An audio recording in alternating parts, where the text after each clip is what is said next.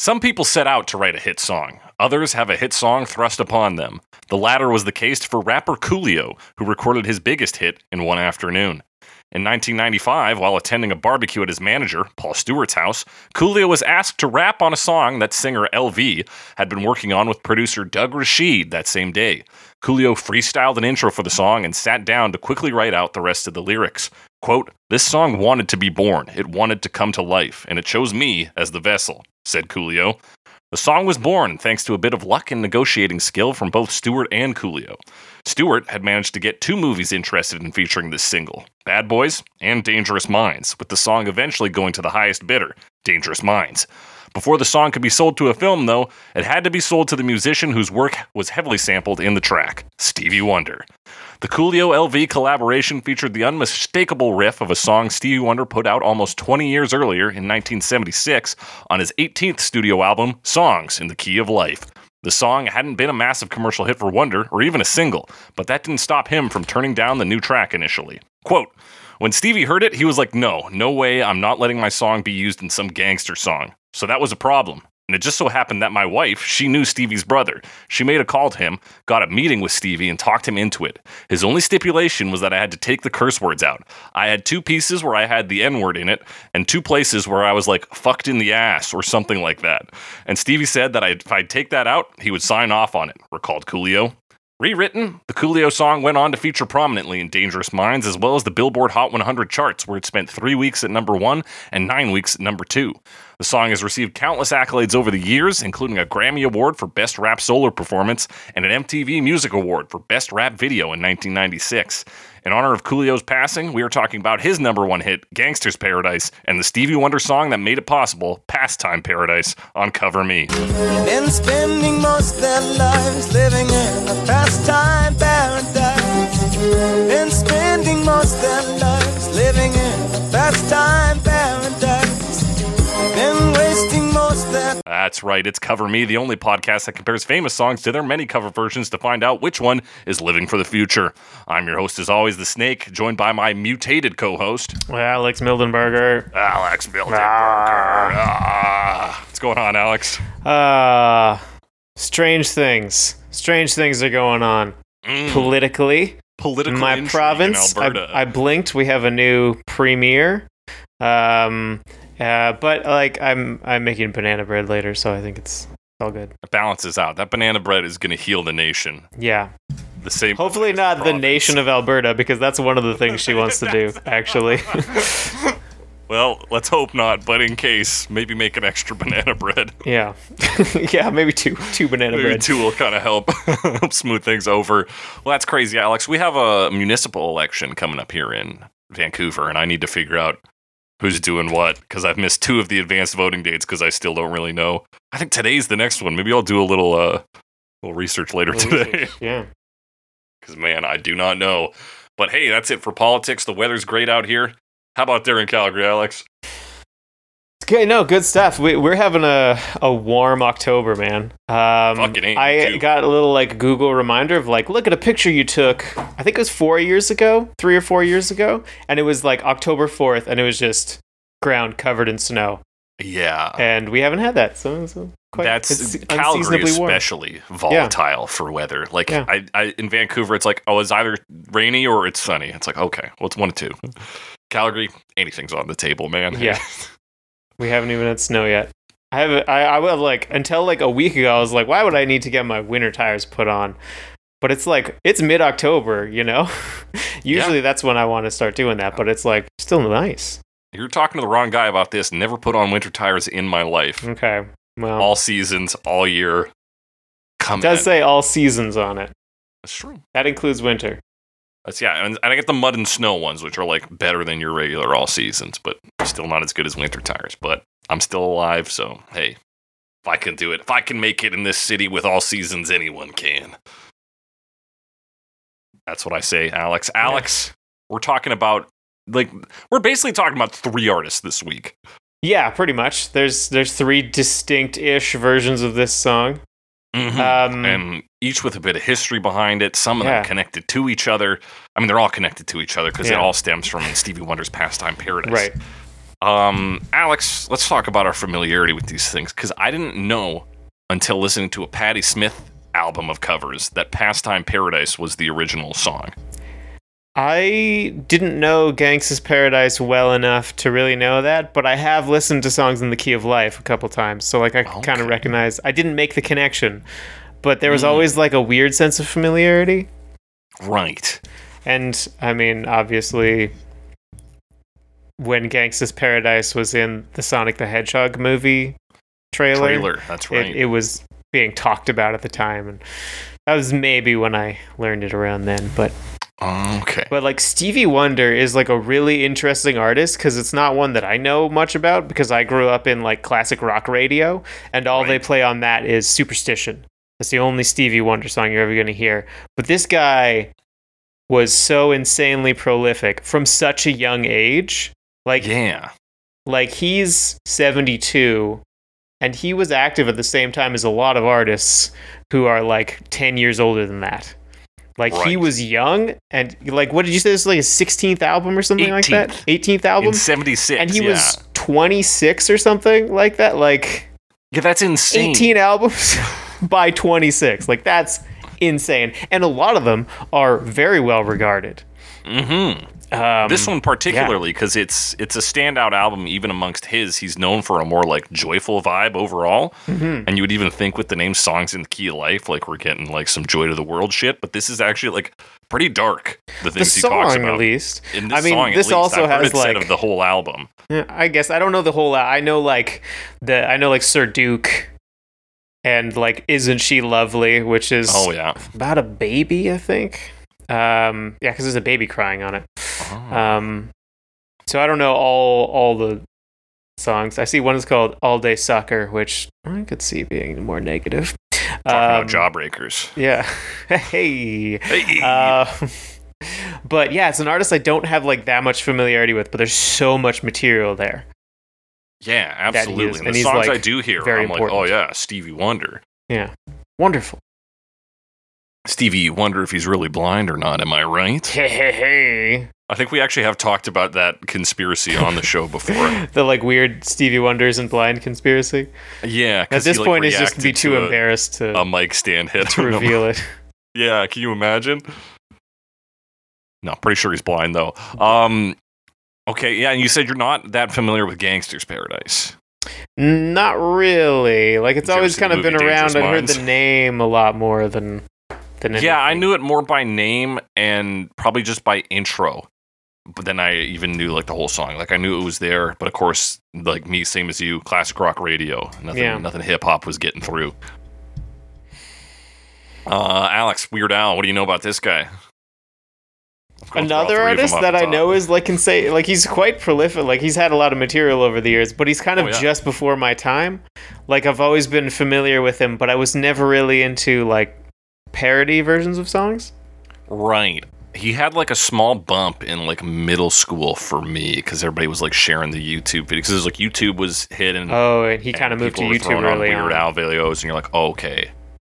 And then, but then of course he's doing songs like "Gangsta's Paradise," which I didn't fucking know the original, so why would it hit for me? Right. And I But mean, yeah, we talked we talked about him way back in our uh, "Smells Like Teen Spirit" episode too. Oh, that's right. So doing stuff like that, and I was never really into Nirvana either. So maybe it was just the wrong songs. Actually, I remember "White and Nerdy" was big. White and nerdy was, That was big. big That's us, like yeah. where I caught on. Yeah. Because I also knew "Riding Dirty." I was I was blasting "Riding Dirty" in the eighth or ninth grade. I'm a little fucking Yeah. weirdo. what a time! what a time to be alive. But Alex, we're talking about first up here, Stevie Wonder's "Pastime Paradise," which uh, I, I guess a kind of a religious song. Um, how so? How so? He talks about this waiting for the savior of love, which seems like a pretty clear, uh, like rapture That's true. kind of. And he is a religious man. It's not like the most overtly religious, but there's definitely religious undertones. Yeah, but I don't know if he's necessarily speaking of that favorably. I don't know. It's uh let's get into it because I am confused as to whether his uh his second chorus is uh, meant to be positive or negative. Okay. Let's get into Yeah, this, Alex. So the let's first one's pretty clear. Let's talk. So we don't bore us. Get to the chorus, Alex. Um, we get there immediately. Yeah. They've been spending most of their lives living in a pastime paradise. They've been spending most of their lives living in a pastime paradise. They've been wasting most of their time glorifying days long gone behind. They've been wasting most of their days in remembrance of ignorance, oldest praise. It's praise. I mean, we've this comes up all the time. Problems that people sing about 40 years in the past, and they're like, oh, hey, there's still problems. Um, there's a, a sense that whatever that this of this um, like mythical time that came before that we need to return to. Um, Yeah. And if only all this new stuff wouldn't wouldn't get in the way of that. Um, and I believe it's suggesting that that is not the case. Yeah, and he I, he specifically talks of ignorance, the oldest praise. So he's saying these were not only not better times, but they're times founded in in you know a lack of understanding, a lack of knowledge. So it's like they are objectively worse. Yeah, that's definitely something I feel looking back, even like 15, 10, 15 years ago. Definitely Mhm. feel like, oh, well, stuff seemed way better, but it's because we didn't know. Yeah, Like, and then like we didn't know about all the bad stuff, or you know, because it wasn't we- happening to us necessarily, and we were like in high school. yeah, So we more readily accepted it. yeah, It's just being the way of the world. Of course, like when we get to verse one here, and I think this is another way the word ignorance is being used, but one of the first words there is race relations. hmm it's segregation. So he's also clearly speaking to a like the racial divide in America, which of course as relevant 40 years ago as it is today, unfortunately. yeah, Yeah. So that's Uh, the other ignorance he's talking. He's like these people are not just wishing for a time when we were dumber, but where we were worse, we were more racist and, and shitty to our fellow man. yeah, and it, it's like we're progressing and we're learning. We can't, or we shouldn't.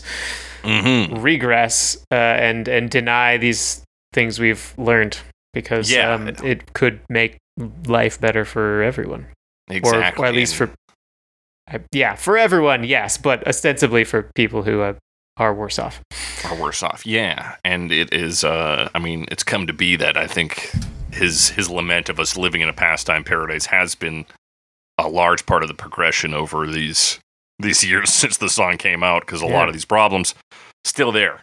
yeah Um, w- I mean the other thing is uh, the title right yes, what is the pastime paradise what is that referring to um I mean obviously living in a, a sort of fake paradise yeah, you know, talking about glorifying days long gone. Um, but, uh, but like, why pastime? Like, and and the first thing that that jumps to my mind is like we're kind of distracting ourselves right, to ignore the problems by just passing time. Right, because that is the yeah, like baseball is America's favorite pastime. It's like it's a way to to pass time, but he's also talking about the past time. It's a it's a little wordplay there. Oh, true. Yeah. but yeah, you're right. It is also, I think, because yeah, glorifying. Even we talk about the the behavior of glorifying days long gone. That's nostalgia and also a way to pass time. To be like, oh, it's so much better when we could. It was the '50s and we hated everyone except white people, unless they were Irish. You're like, wow. I don't know. about Or hey, or Italian. Or Italian. hey, Give them a little credit. in a big way. They hated several groups of people. There was a diverse hate going around. But yeah, so you're right. It is not only a past time. It is the the, the their pastime is sucking on the teat of the glory days. Yeah. Yeah. Um, yeah, coming into what they call the post chorus here. Tell me who of them will come to be. How many of them are you and me? Oh, yeah. So he's calling us out, I think.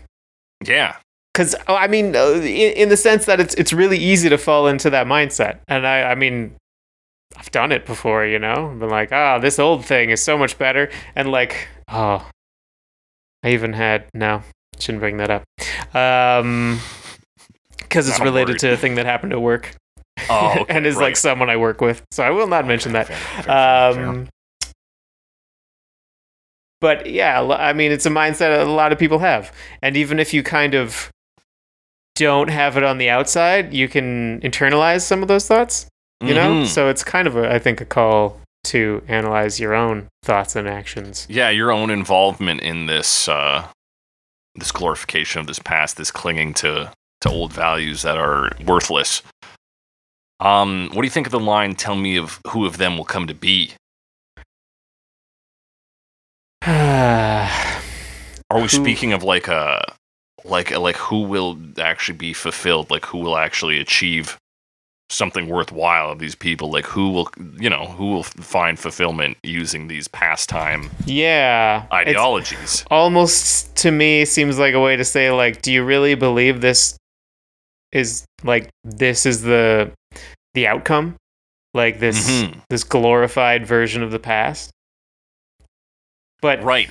i don't know Yeah, like who like who, who how many of these people who buy into this shit will ever come to to see that to fruition? Like yeah who will come to be? especially like a lot of the stuff we're seeing now a lot of the things people are fighting for doesn't doesn't really benefit them Mm-hmm. you know it will ultimately benefit other people who are already well benefited and Well just benefited, yeah.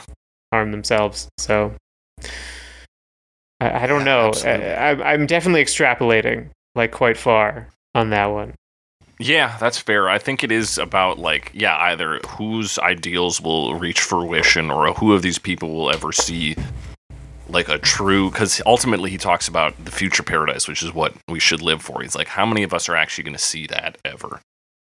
Like, who's going to see the world made right if we keep True. doing this shit? i guess there's the other idea of like these are long-term problems and we can work towards fixing them Mhm. without necessarily seeing the fruits of that effort right, but it's still a good thing to do because one day it may lead to positive goals, positive outcome. Is that all there in the pre post chorus? I don't know. I don't know. It's don't know, all man. like It's you tough. gotta you gotta take this song as a whole too, because we're gonna jump into the True. verse, which is literally just words and It's phrases. like yeah, it's a list. It's you have to like interpret the the words rather than just have it written out as a sentence, being like race relations in America are bad. Segregation is not good. like you have Yeah. to take everything together. So in verse one, those words are dissipation, race relations, consolation, segregation, dispensation, isolation, exploitation, mutilation, mutation, miscreation, confirmation to the evils of the world. Yeah, I would say. I mean, there's a few of them that stand out as like, okay, I get it. Like we're talking about um, people who want to resurrect or maintain old ways because it seems to them like it will lead to some fall, like to some positive outcome. But what they're maintaining is like a bad thing, right? So you talk about race relations, you talk about segregation even isolation to an extent. I can see, oh yeah, yeah, yeah, that makes sense. Like these, these are things people uh, that are negatively impacted by that sort of um attitude, right? Mm-hmm. Um, but then there's some other words in there like dissipation and consolation and dispensation, and maybe those refer to actual things, but I don't really know about what those things are referring to. hmm I wonder if, because if we jump to the second verse, the first line is proclamation of race relations. Whereas in the first verse, it's dissipation race relations. So is the dissipation of race relations? Consolation, segregation, Yeah, that's. perhaps. Yeah, and then, yeah, and you played a verse two again. Consolation is integration. So we we talk about the word like Oh, so we get yeah. So now it's disputing. Yeah, so he's first saying verse. this is the evils of the world, and this is what the pastime paradise is pushing for the dissipation of race relations, um, segregating people, isolation. Like, it's a divide and conquer sort of mentality. It is to divide and destroy us as people, and the people who cannot be destroyed are mutilated, mutated, or miscreated. Like, we are, it's, you know, malpurpose being brought into the world through this ideology. I do like that because I never did put the verses together, and I should have. I should have makes well. Like I kind of because I knew race relations was in both, and I was like, is the word is the phrase race relations related to either like a positive or negative experience? Because I I was a bit confused, hmm but I think it is simply that it's just relations between race. races, a neutral concept. It's how we approach it. And it's saying don't dis- yeah, they're they're dissipating or they want the dissipation of race relations, but actually proclaim race relations uh, which maybe has a positive connotation. I think in this situation it does. Like it's the proclamation of good race relations, right? Yeah, because verse to- two. I mean, we might as well talk about these at the same time. Let's just bring all of verse two in. Yeah, Proclamation might of race well. relations. Consolation is integration. Verification of revelation. Um, shit. What is that? Acclam- acclamation. My fucking acclamation. thing. Yeah. Yeah. there you go. Acclamation. My thing cut off a bit. um, and now I've lost my spot here. World salvation, vibration, stimulation, confirmation to the peace of the world. yeah. So that's again in in contrast to Yeah. confirmation to the evils of. The world. So I should have seen based on the last line. w- w- f- Last line of verse one says confirmation to the evils of the world, and then Mhm. the last line of verse two says confirmation to the peace of the world. So it's like okay, it's a contrast.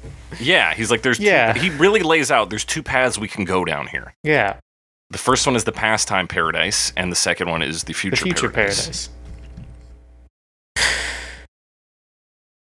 And yeah, it's clear in verse two with the words of like, because it, I was confused maybe in the beginning because it was so similar. Because even the word Mm-hmm. consolation, I think of like a consolation prize. Like it's not, not desirable, but it's Right. okay, right? But So I mean, I think the same definition, consolation, as to console, as in to make feel better. I right as into yeah to sort of to make right or to to bring ease to a situation is Yeah. integration. Um, yeah, and then verification of revelation. So it just verifying truth, basically, right? Revelation also a biblical. I guess so. I mean, yeah, it's a biblical. It's a. I, I don't know much about the book of the Bible, Revelation, other than that it is the end of the world. But I don't Mm. think that's what he's talking about, unless. Okay, so here's an idea. There was this weird um, concept in the '90s, and I think even leading up up to like 9/11. okay, yeah, This idea that we were living at the end of history right.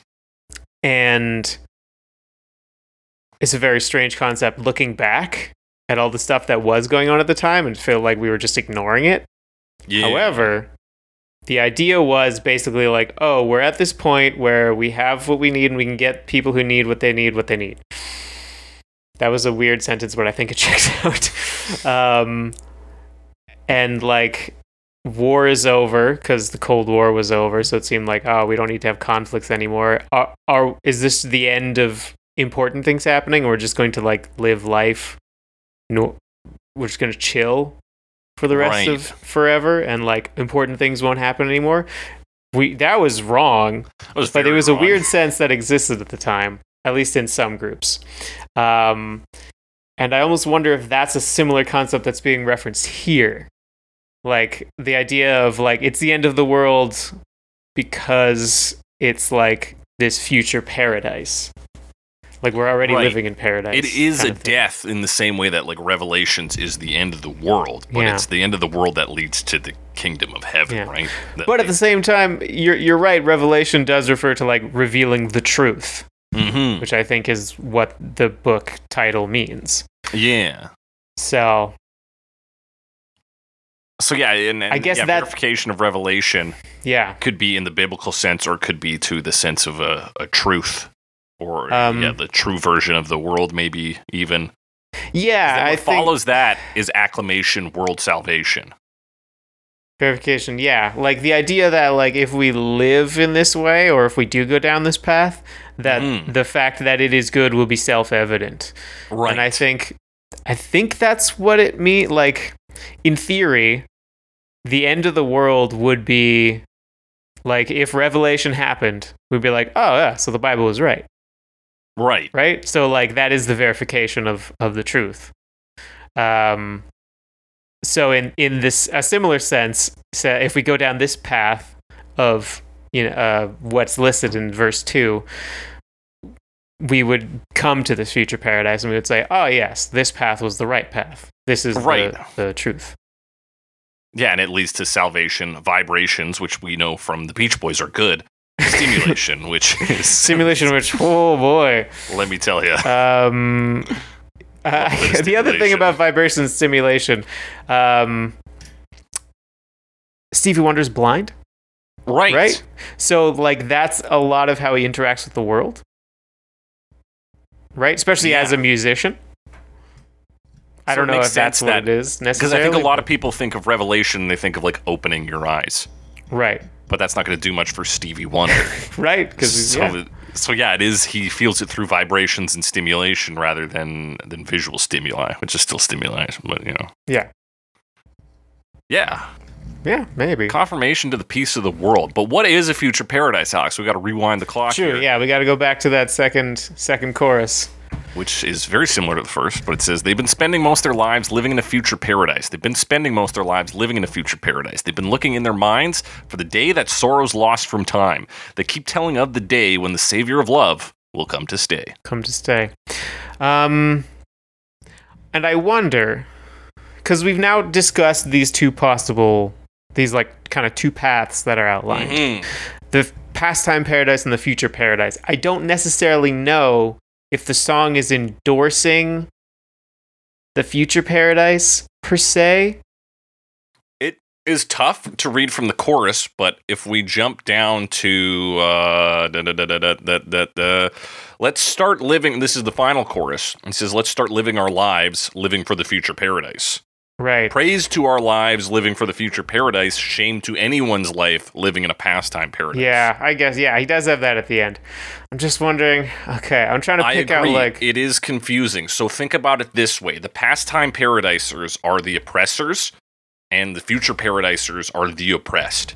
Sure. They are looking for a day where sorrow is lost from time, and they tell each other stories of the Savior of love, Jesus Christ our Lord, who will, will come and, and bring them away from this. Right. I guess I was wondering Mhm. if there was any condemnation of inaction, like because you can have dreamers, but I don't really Mhm. see that. I don't really get that out of this. Perhaps, No. perhaps it's just a kind of hopeful in the end, because the I guess no verse two does outline the things that they would do. Yeah, it is like as lucid as is Yeah. a plan of action. Like Yeah. Okay. Yeah, as much as it- it's not like an item, like it is an itemized list. It's not like we need to do these six things. It's like we need to achieve these six things yeah. or whatever. Okay. All right. Yeah, that makes I that makes sense. I agree with you though. It is tough to pull. Again, like you have to actually jump to every section of this song before you can fully piece together what his viewpoint is. And so I had similar yeah. ideas reading that chorus the first time. I was like, Mhm. okay, he's criticizing these people who just live in the future because I thought it was going to be a like live in the present kind of, you know, a little more zen uh Yeah. here. That's what I was expecting as well. Like But it is more like I guess Christian in that sense, where it's all for the next life kind of style, or it's like building for the future. You do Yeah. things now with the future in mind.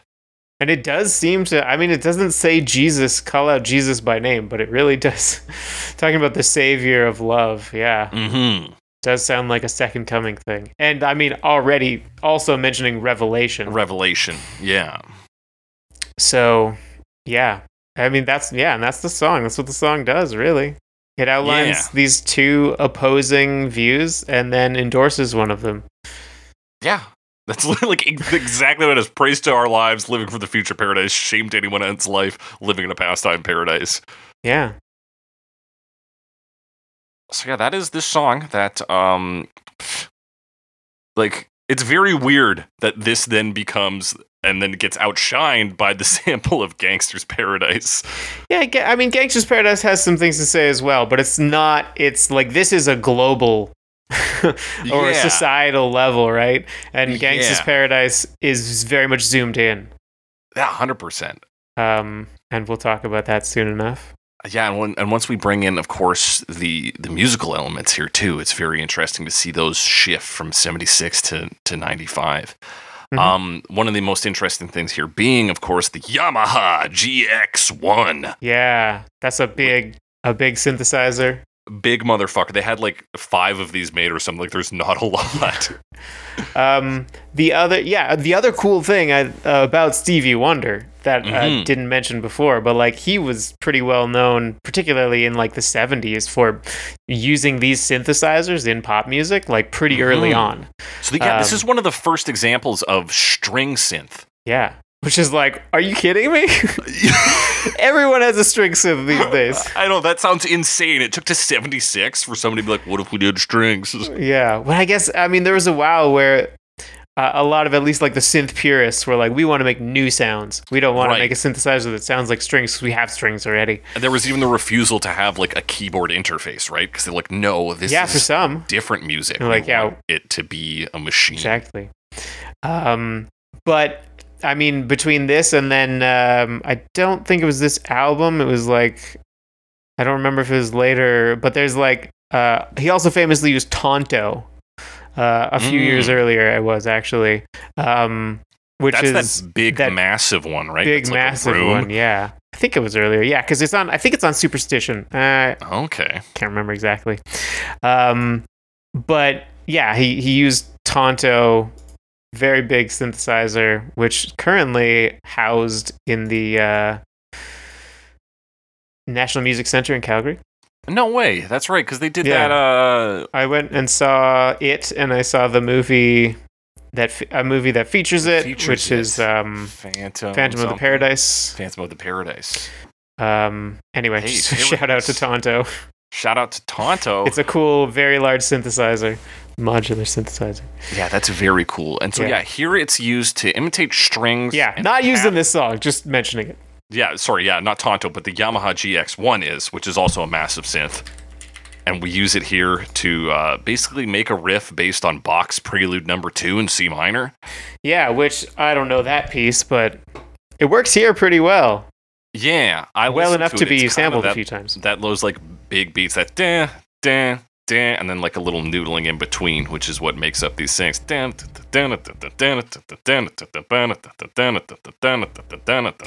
Yeah, and then of course the part that's used in uh, Gangsta's Paradise, the yeah. We also get at the beginning this cowbell. Yeah. Which um reminds me of I think Africa. Is it Africa or Land Down Under that has that kind of cowbell intro? um, Dun, dun, dun, dun, dun, dun, dun. But it might be Land Down Under. Hang on. Oh no, because Land Down Under has the dan dan dan dan dan dan dan dan. It's different. Is it Africa? Yeah, it's 100% Africa. It reminds me of the song by Toto. yeah, I Not think you're thinking of Africa. Anyway, cowbell, cool instrument. Um, and it, I mean, it doesn't loop as much as Gangster's Paradise. Alex Wait a minute. Oh fuck. Mildenberger. I lost connection. Okay. Hang Alex on. Mildenberger. Hang on. I'm back. He's back. Okay. It's when I disconnected my VPN. Uh, Um, it flipped you out of there. It kicked me out. Yeah. Okay. So I don't know how much you heard of what I said, but I. what was the last thing we talked about? We talked about the bell. It sounds like the intro or the the cowbell. It's that you use here Africa. Africa. the intro to Africa. Yes. Okay. Yeah. Yes. Okay, Alex. Um. So yeah, that cowbell sounds like Africa. Kind of sounds like Africa. The strings, not at all. we don't need to belabor that point. We don't need. listen, the cowbell sounds, Sounds like, like, Africa. Africa. You hearing me? Wake up, sheeple. um yeah and then there's the strings and there's a lot of yes, them. um tons. kind of like there's the higher strings right they kind Yes. of they, they they drop out in the chorus why is that important because i didn't realize but like gangsta's paradise actually uses kind of just a sample of part of it which makes sense That does um, make sense. Yes. and this but this has a few different sections that aren't present in that and i was kind of more familiar with the other song Right. Right. Right. and, right, and musically right, because right. really there's just it's looping more frequently that's right. um, so this does have that oh you don't get the the higher strings in the chorus um, but like the beat continues and there's a lot of it it changes, but like not that much. Yeah. So it still does have kind of a feeling of of staying the same and throughout, even And that may does switch it up be- I guess like a uh, an example of still the limitations in synth technology at that point. Alex, you gambling over there? Oh, sorry, fucking- I, I, spun my ring. okay. What did it sound like I did? That sounded like you're flipping a coin or something. You're Okay. spinning something. Yes. Um. Yeah. So it, it does have a very set pattern once it gets into it. So you're right. It drops out the high strings for most of the chorus. You get a couple little stings from them throughout. But there is more of this like warm bassy tones coming through this,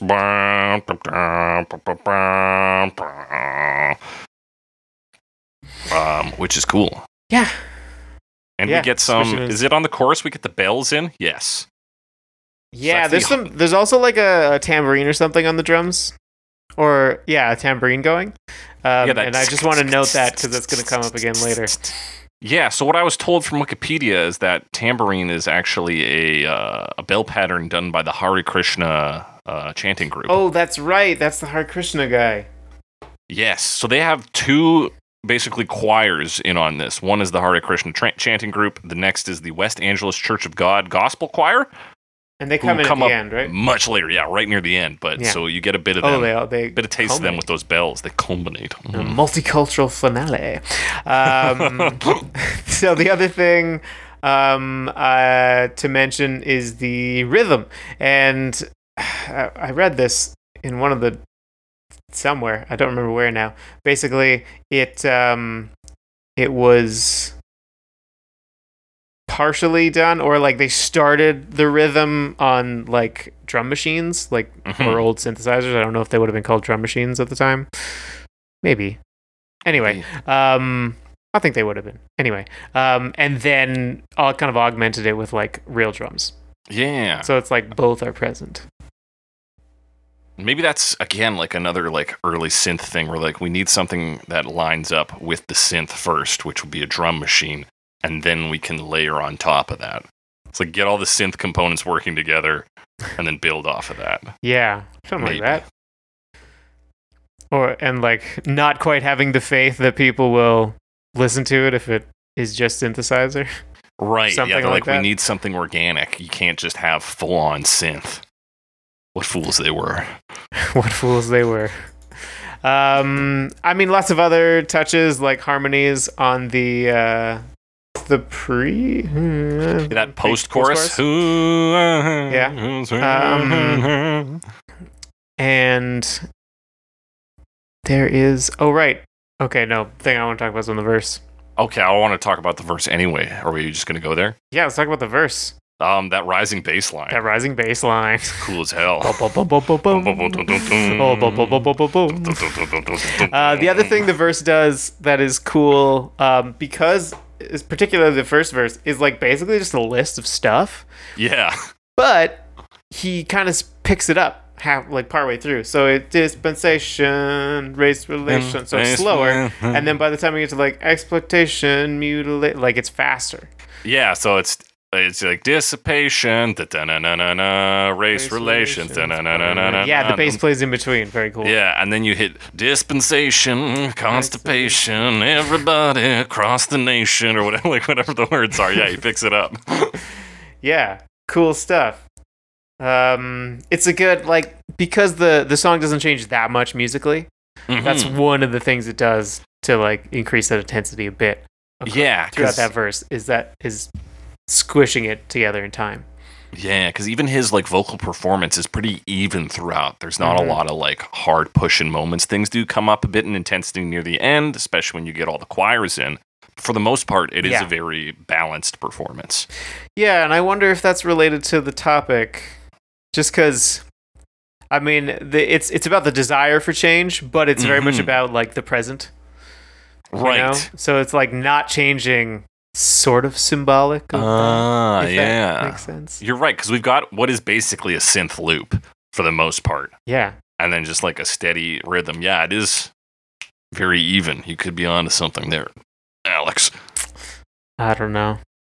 I know. The answer is yes. You're correct. Yes, I just called Stevie Wonder. Yeah. He, he Call him confirmed up, it. be like, "Hey, Stevie, Stevie, I got a question about Pastime Stevie, Paradise. Buddy. Uh. Oh Stevie, no. buddy. What did you do? Oh, I know. I didn't finish my thought when I was writing a note down. I wrote, I would even call it a, oh my god. but I don't know what I would call it. Um, Um, a great song is what I would call it. yeah. Yeah. Good stuff. Um, gets into the second verse. Very, very similar. Like the rest, like the second chorus, post chorus verse, really, really similar. Right? Like, yeah. Oh yeah. I think our Um, next big change is in the the final chorus round where we get in the the Hare the- yeah, the chants. next chorus starts to get the the other stuff. Like, oh, I know. Okay, no, I get it. Okay. I would even call it an, and then the next line says outro. hey, I would call Uh, it that. Yeah. Um, so it's an outro. So this this is kind of where the lyrics I say where the lyrics become more positive, that's not really the, the right point. Uh, but this is at the very end where we get the like live for the future paradise thing. yeah, Um, the call to action. Yeah. He lays out how we can get there and how he says, "Let's do it, folks. Let's go." And we have the choir. Yes, Uh, and they sing We Shall Overcome. that's right. Uh, so We Shall Overcome is a song that is associated with Pete Seeger, Mm. but like it's been around for longer. Apparently, it was an anthem of the civil rights movement. Um, Okay. and I mean, like Pete Seeger didn't write it because he just recorded a lot of folk songs. So it's a That folk song or a gospel song. Right. I think gospel. I mostly know "We Shall Overcome" for the Frank Turner song "We Shall Not Overcome." Yeah. And is that the hang on, the like I think yeah. Springsteen does it. Oh, oh yeah, the, Um, the does he actually Seeger do- sessions, Yeah. the Pete Seeger sessions. Yeah. So code, and of course apparently the Seeger sessions was a big influence to Frank Turner. Oh yeah. So that's interesting. Also, a big influence to Springsteen's new album of soul covers coming out. I saw one cover. I was like, is he doing a whole He's doing a whole album. Yeah, And uh yeah, cool. cool stuff. This Springsteen guy, what a what a cool character. Alex, Yeah. anything else to say about this original version? About this original version, um the fact that it doesn't change a ton makes it kind of perfect for a sample. Oh yeah, I think someone should use this as a sample. I think so. I wonder if they will. Uh, but first, somebody's going to use it as a reggae cover, and that somebody is Panache Culture in 1994. Panache culture. Been spending most of life living in a pastime paradise. Been spending most of life living in a pastime paradise. Been wasting most of time glorified. Actually, I mean, is it a sample in this version? Oh, could be, yeah. Because part of it kind of sounds like it is. But Panache Culture, who are they? Uh, reggae group. They But call themselves they call- a crucible of genres. yeah, um, I saw Roots Rock Reggae Okay. on their website. I think. I saw reggae with Oriental influences and North African sonorities. Yeah. Okay, that's cool. That's a fun way to I like say music. Yeah, so they, but essentially it boils down to reggae. That's what it feels like, but it also I think it's a sped up sample. And one of the big reasons I think that is there's this high pitched sound. Oh, yeah, it's and I think that's the chime. And it's but it's sped up, so it's been pitched up. yeah. But so because like it's so I don't know. That's what it feels like to me. Yeah, so we But get that tell. sped up sample. You might be right because I don't think they were bringing in a full choir here or a full Yamaha GX1 either. Like I think so. They probably just borrowed it. It's 1994. We're talking peak sample culture here, or at least the kind of popping off of a lot of it in the mainstream. Yeah. Especially I mean reggae was like like grew out of like dub, right? Which was Right. based on taking recordings and just cranking the bass. Hell yeah. So yeah, that's what we got going on here. So we get to hear the sample. We got some fast drums going on under it, some boots and cats kind of. We get a little uh like a triangle or something, some kind of like metallic percussive Sorry, sound. dub grew out of reggae. I had that back. Oh my god, Just Alex. wanted to confirm. All right. Still checks out. It does still check out. They are. 17 uh, what did you call them? Of I called them a crucible of a genres, crucible of Alex. genres. Yeah, thank you. So they they murdered people because they thought they were witches. If I Thought they were understand that witches, yeah. correctly. Yeah, crush them with rocks sometimes. Yeah. Oh yeah. More weight, baby. More weight. Oh yeah. Um. Sorry, I'm distracted. Yes. No worries. We get a skank in this pretty pretty quick. As soon as the lyrics kick in, we're skanking. That's kind of their addition to the rhythm. Yeah. But like, there's a lot of familiar things like that climbing bass lines in the chorus. Yeah. I mentioned like the chimes are there, but they're very high now. It's also faster, as I mentioned. It's already sped up. Yes. Um, so it just gives everything like a little bit different sound, and they really do. I think they do have like they're probably playing on top of it at the very least, or maybe just messing around with the levels. But like you can feel the bass is for sure more, Yeah.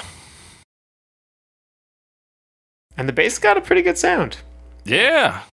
Good sound on it. We get some like steel drum rhythm and stuff on this too. Yeah, At least I think Yeah, it's a steel, drum drum. sound, and I, I definitely. I mean, I I think so too. That's what it sounds like to me. But just based on the fact that speeding it up would change the sound a bit, I'm like, is it in the original? But it is sped up. right, and you're just sounds like hearing something drum? different. Yeah. Uh, I feel like they probably added that, but Probably. Yeah. And this one really is like what like they kind of just set up the sample and the rhythm and just ride through. Like there's not a Yeah. lot of huge change ups in this. true. They just kind of sing it at their pace, and it sounds a little more reggae in their tone of voice, like their style of Mhm. singing. Um, and then right at the end, they repeat the shame line a few times. Yeah. like the shame to anyone's life. Shame, shame, Yeah. shame. and that's yeah. So it it's, it does feel quite different. Mm-hmm. Um, it's got a cool sound. Yeah, it's uh it's a nice fit. I think it works pretty well. That sample really like grounds it, I think. As much as is simply them just picking it up and speeding it up, like it it's very malleable, I guess. I wonder if it's because it's based in like classical music that you can shift it quite easily to all these different genres. I don't know. It's because it's it's got some like modernness to it with the like drum machines and stuff. So I wonder. if Yeah, for that sure. Also makes it fit in. I suppose so, Alex. And a great sound, like a great tone on that bass. Yeah, gotta love the bass. Gotta love that bass. Um, but we got to move on, Alex. We got to be we got to be picking on, as they say. Just kidding. We're not talking about picking on. It's Coolio and Yeah. Large Variety in 1995. On my knees in the night, saying prayers in the street light. Been spending most of the night living in the gangster's paradise. We've been spending most of the night living in the gangster's paradise. Coolio and LV. LV, which is lar- G- large variety, is his uh, is what that is short for. Large variety. Cool. Uh, yeah. his, his real name is Larry Sanders. L. L S. S. Oh. but he's LV, large variety. It's Coolio, American rapper, recently died of cardiac arrest at the age of 59. Yeah. Um, this is his biggest hit song. This is the one, people. it's definitely the only one of his that I have ever heard. No, like it was a massive international hit. It like got best song of the year from Billboard. It got best rap solo from it. Like it, it's it's heaps of accolades on this It's song. definitely an international hit. There's, I'll bring this up later. I, I think he's perform like there's a, a video of him performing it in the Netherlands. ah, Anyway, it's kind of funny because like the audience is singing along. It's- right about being a gangster. yeah. Um, that's that'll come up later. Again, That'll come up later. Um, but musically, it's it's a sample of Stevie Wonder with new verses by Coolio on top. Yeah, well, it's really based on. I mean, da da da Mm. da. Dun, dun, dun, dun, and then it loops, right? It's really Yeah. based on that. Mhm. um, that part of the string part. Um, but yeah, and then different drums, you know, different bass. yeah. Very very snappy drums on this drum machine. Um, There's like a story about this because he hears the song playing at his manager's and and his producer's like house. They they were roommates, and he hears this sample, you know, and he's like, "Hey, this is great. Whose is that?" And like the producer's like, "Oh, it's mine. I was just making it." He's like, "Oh, that's crazy. Like the drums actually sound good because apparently he always hated the drums that Doug Rasheed would put on his tracks." So the drums are actually not terrible. Oh, yeah, he's like, put me on that. And so, boom, you get this. So he improvises this intro, which is a biblical reference, which, I mean, given the source material of Stevie Wonder and its own biblical references, is like, wow, what a great improv. Did he not know uh, Pastime Paradise at the time? I'm not sure. Hmm. Um, I think I think I actually read somewhere that he didn't know it that well. Like he knew Stevie Wonder and he knew some Right. songs. He said he was even familiar with songs in the Key of Life because his mom had the album, but he didn't really know this song. Hmm. But so we open. As I walk through the valley of the shadow of death, I take a look at my life and realize there's nothing left. Truly, truly some gangsta shit, as the kids say. Yeah. That's hard as fuck. yeah, I mean, I walk through the valley of the shadow of death. That just sounds cool. Yeah, that's cool. And that's biblical. Just on its own. Yeah. Yeah. It doesn't matter what Um, you're doing after that point. But what he's been doing uh, is he's been blasting and laughing so long that even his mom, mama. I shouldn't say change the, the tense of this uh, because I've been blasting and laughing so long that even my mama thinks that my mind is gone. That my mind is gone. So let's talk about that because I think that's a good chunk there. So he's taken a look he, through the valley of the yeah, shadow we're of death. to the character now. yeah, is literally his life is surrounded by death because I, I believe him blasting is laughing. Blasting is killing dudes, right? It's got to be. It's got to be. So he's been such a like, it's gangster's paradise. He's been such a gangster that he's basically killed and laughed his way through anything good in life. So much so that even his mother, who should love him regardless, thinks that he's a lost cause. Yeah, and like he's got he's taken this moment of introspection, or he's got this moment of introspection. Mhm. Um, at least in this part of the song, looking. Yeah. and yeah. He's like, there, there's no, nothing left. yeah, truly like at the end of a road, and he's like, "This is where I'm at." But then he he starts to justify in the second half here. Mm-hmm. But I ain't never crossed a man that didn't deserve it. Me be treated like a punk, you know that's unheard of. You better watch how you talking and where you walking, or you and your homies might be lined in chalk. Yeah. So uh, there's kind of like this first verse in particular. He's got this moment of like, "Wow, this life is terrible," but then is immediately like, "But like, I'm not gonna change." hmm He he in a way, and he also touches on this in the later verses. He had to do it. I, not to bring up again like stereotypes, but the gangster life chose him. Right. And what he touches on in later verses, he means that like systemically, because he blames the state at one point and a He lack does. of support from societal structures. So yeah, we t- we we, we kind of talked. You mentioned that this song is also serious in its own way. It's not like revelation serious, but it is talking about like life for the for the the poor class and like working class people and how they turn to these kind of lifestyles. Yeah, even though, like, the title kind of makes it sound like a joke Yeah. in a sense, because Gangsta's Paradise sounds like something from a cartoon. Yeah, particularly it is like G A N G S T A. Yeah. not gangster, even gangsta's paradise. And I almost like it, it feels like maybe that was on purpose. Kind of. I suppose it is the same Like sense that pastime thing? paradise is also not to be mm, taken at face value. I guess so. because it's not a paradise. Yeah. And I mean, if he named it, I guess the the gang the title probably came later because we were talking about like did he know the song? Well, obviously he didn't name it Gangsta's Paradise without knowing it came from the song Pastime Paradise, right? Like there's Right. no way. And that is, of course, um, so the the one who sings the choruses is LV, and according to like the creation myth of this song, "Gangsta's Paradise," he had had the chorus down. He had started singing because basically Doug Rasheed pulled the sample, and he was like, "This is sick. I've got the strings from Pastime Paradise." And then LV comes on, and he starts singing "Gangsta's Paradise" instead of "Pastime Paradise," and then he goes, "We need a rapper on this," and then they get Coolio in. So Coolio is not necessarily responsible for Gangsta's Paradise, but he certainly builds verses that slot in pretty perfectly with that. Yeah. But yeah, he's he basically says he's he basically acted in self defense. Nobody should be treating him like a punk. He only killed people who crossed him. Um, and then he he explains to you how to avoid being lined in shock, which is to be a murder victim, and that is to watch how you're talking and where you're walking.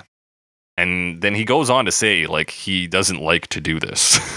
he says, "I really hate to trip, but I got a loke. As they croak, I see myself in the pistol smoke." Fool, I'm the kind of G the little homies want to be, like on my knees in the night saying prayers in the streetlight.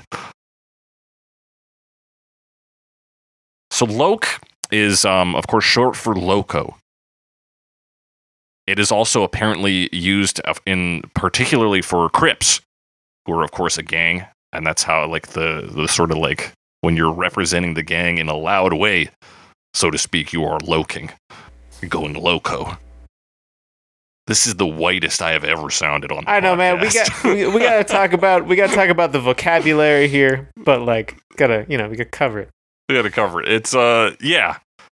So and it, I- of course, I really hate trip, but I got a loke. So trip being like Kind of own- the same thing. Like it's like I he's like acting crazy. Like I hate to act crazy, but I have to yes, but I have to. because I need to represent my group my group and yeah myself like i need to and I like need to not be treated like a punk. And then there's this image of like him seeing his own reflection in the rising smoke from his pistol yeah and like thinking about like I mean, who's the fool? Is he the fool? Is he talking to, his own reflection? yeah He's like maybe. everyone wants to be you, but like yeah it's a real like- is this live really by the sword die yeah. by the sword line right he sees himself in the pistol smoke because he could very well be next because there Yeah. really is no difference between him and the guy he shot yeah. And then yeah fool i'm the kind of g the little homies want to be like. Are the, are the the little homies also a fool? Because like he's like you don't want what i have. I'm on my knees in the night saying prayers in the streetlight. Like that's not because he is of sound mind. It's he's he's out here murdering people and then being like god i don't know what the fuck's going on. Like Yeah, and maybe also like another because he's talking about the little homies, the children. yes. um, like kind of being like a better role model by like saying his prayers where they could see him because they're on the street, right? right because he's yeah in the streetlight being clearly illuminated Yeah. Also, like the imagery of being on the str- on your knees. yeah in is like the street light. closest you can get to god in a Yeah. in a destitute area. It's stark. It's a very stark song. Yeah. I feel like listening to it like as like it's a good beat, right? Oh and yeah, I think it's easy to gloss over the rest of it, but there's there's some imagery in this song. yeah. There's there's some very good imagery in this, and then we hit the chorus. They've been spending most of their lives living in the gangster's paradise. They've been spending most of their lives living in the gangster's paradise. We keep spending most of our lives living in the gangster's paradise. We keep spending most of our lives living in the gangster's paradise. Yeah, it's very much like a hook. Yeah, we just hit that, and we're like, okay, cool. Repeated line. This is, and then the, yeah. So it's just like, well, what is the scenario Coolio's describing? It's the gangster's paradise. Okay, cool. Yeah. All right. Verse Let's describe it some more. Let's describe it more. Look at the situation they got me facing. I can't live a normal life. I was raised by the state, so I got to be down with hood team. With the hood team. So Now we're bringing, yeah. Now we're talking about like government assistance, but like Yeah. the government assistance kind of kept him here. And, That kept him in that area. place. So he's being run down by the government and also, as it turns out, by mass media. Too much television watching got me chasing dreams. I'm an educated fool with money on my mind.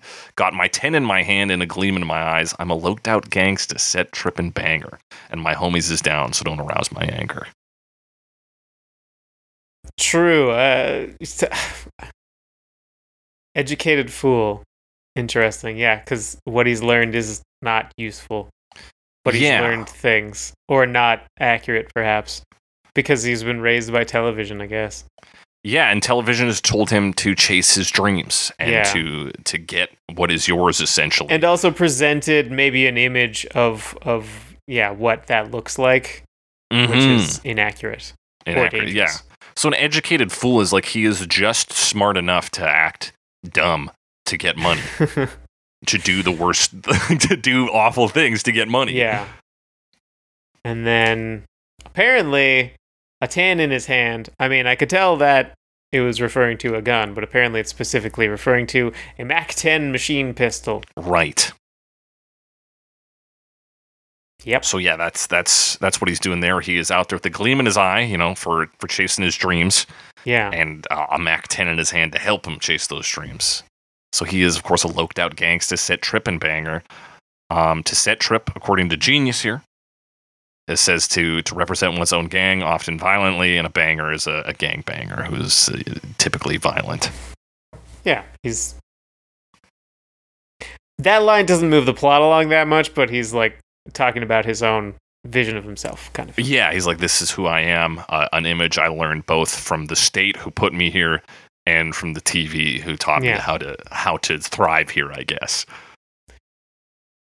Yeah. How to kind of look out for himself and chase his own. Exactly. And of course, he has. I, th- I read this next line as him having support my homies is down, so don't arouse my anger.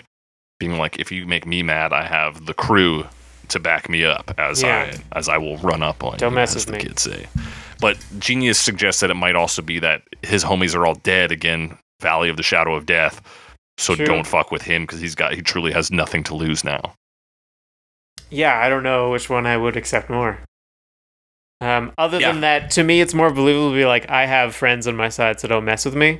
Yeah, that Than seems it is to be like, I'm so mad because all my friends are dead. Don't mess dead. with me. Like, Yeah, sounds like you got a me. bunch of you're you're a group that are easy to kill. So maybe I will yeah, mess so with you. maybe I will mess with Uh, you. But then he says, "Fool, death ain't nothing but a heartbeat away. I'm living life, do or die. What can I say?" True. I guess that's like I have nothing to live for, so I would so like I could do anything. Like yeah, like this is the life I've chosen. Yeah. So he's loco. he's loco. He is he is loking out here. Um, he's 23 now. I'm 23 now, but will I live to see 24? The way things is going, I don't know. Yeah, another depressing idea of just like, I mean, being close to death and like, who knows how long he's gonna live. So why would he live for the future? Live for a future paradise. mm-hmm When yeah, all he really has is in the future is death of some kind. It's just when is it going to happen? Yeah, Uh, and then, of course, the refrain Tell me why are we so blind to see? The ones that we hurt are you and me. I think that's. I think that's pretty self-explanatory as far as verses go. Like this is this is pulling the blind, like and narrating basically. Yeah. Like, why do we live like this? Why can't we see that this is negatively impacting all of us? all of and us. Yeah. perhaps why can't we work together in a positive way? Exactly. Why can't we get past this and, Yeah. and build each other up instead of literally shooting each other down? It really ties into the as they croak, I see myself in the pistol smoke line. Yeah, because they are the same. That's right. So then we get verse three power in the money, money in the power. Minute after minute, hour after hour, everybody's running, but half of them ain't looking. It's going on in the kitchen, but I don't know what's cooking. So we're chasing money and power blindly, is essentially what that boils down to. Yeah, and also, I mean, we talk about chaos a lot. I think, hmm um, but everybody's running. No one necessarily looking where they're going. hmm You know, you're gonna hit into somebody. It's chaos, and also we've already drawn this picture of being on the street. It's kind of being funneled in a particular direction, and yeah, he doesn't know what's going. Like he's like it's going on in the kitchen. He doesn't know what's happening though. Yeah, something is cooking. He he can't smell what the rock is cooking, No. but he knows something is cooking. So mm-hmm. yeah, it's it again at times. Why are we so blind to see that the ones we heard are you and me? People are literally running blind. Half of them are not looking. Yeah. And um, they say I gotta learn, but nobody's here. Nobody's here to teach me if they can't understand it. How can they reach me? I guess they can't. I guess they won't. I guess they frontin'. That's why I know my life is out of luck, fool. We're talking about institutions again, I think. Yeah, I believe so. They being, of course, the the yeah. grand like institution term. Yeah. the, the structures that be.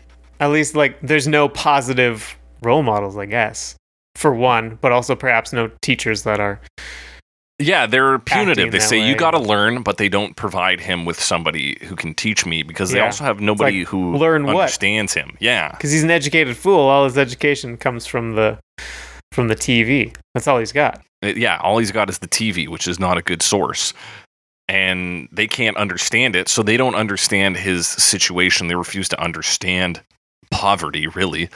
Yeah. So how can they they they reach out to him if they don't understand his living situation? What has Yeah. driven him to where they he is? They can't help because they're not willing to go the distance. Mm-hmm.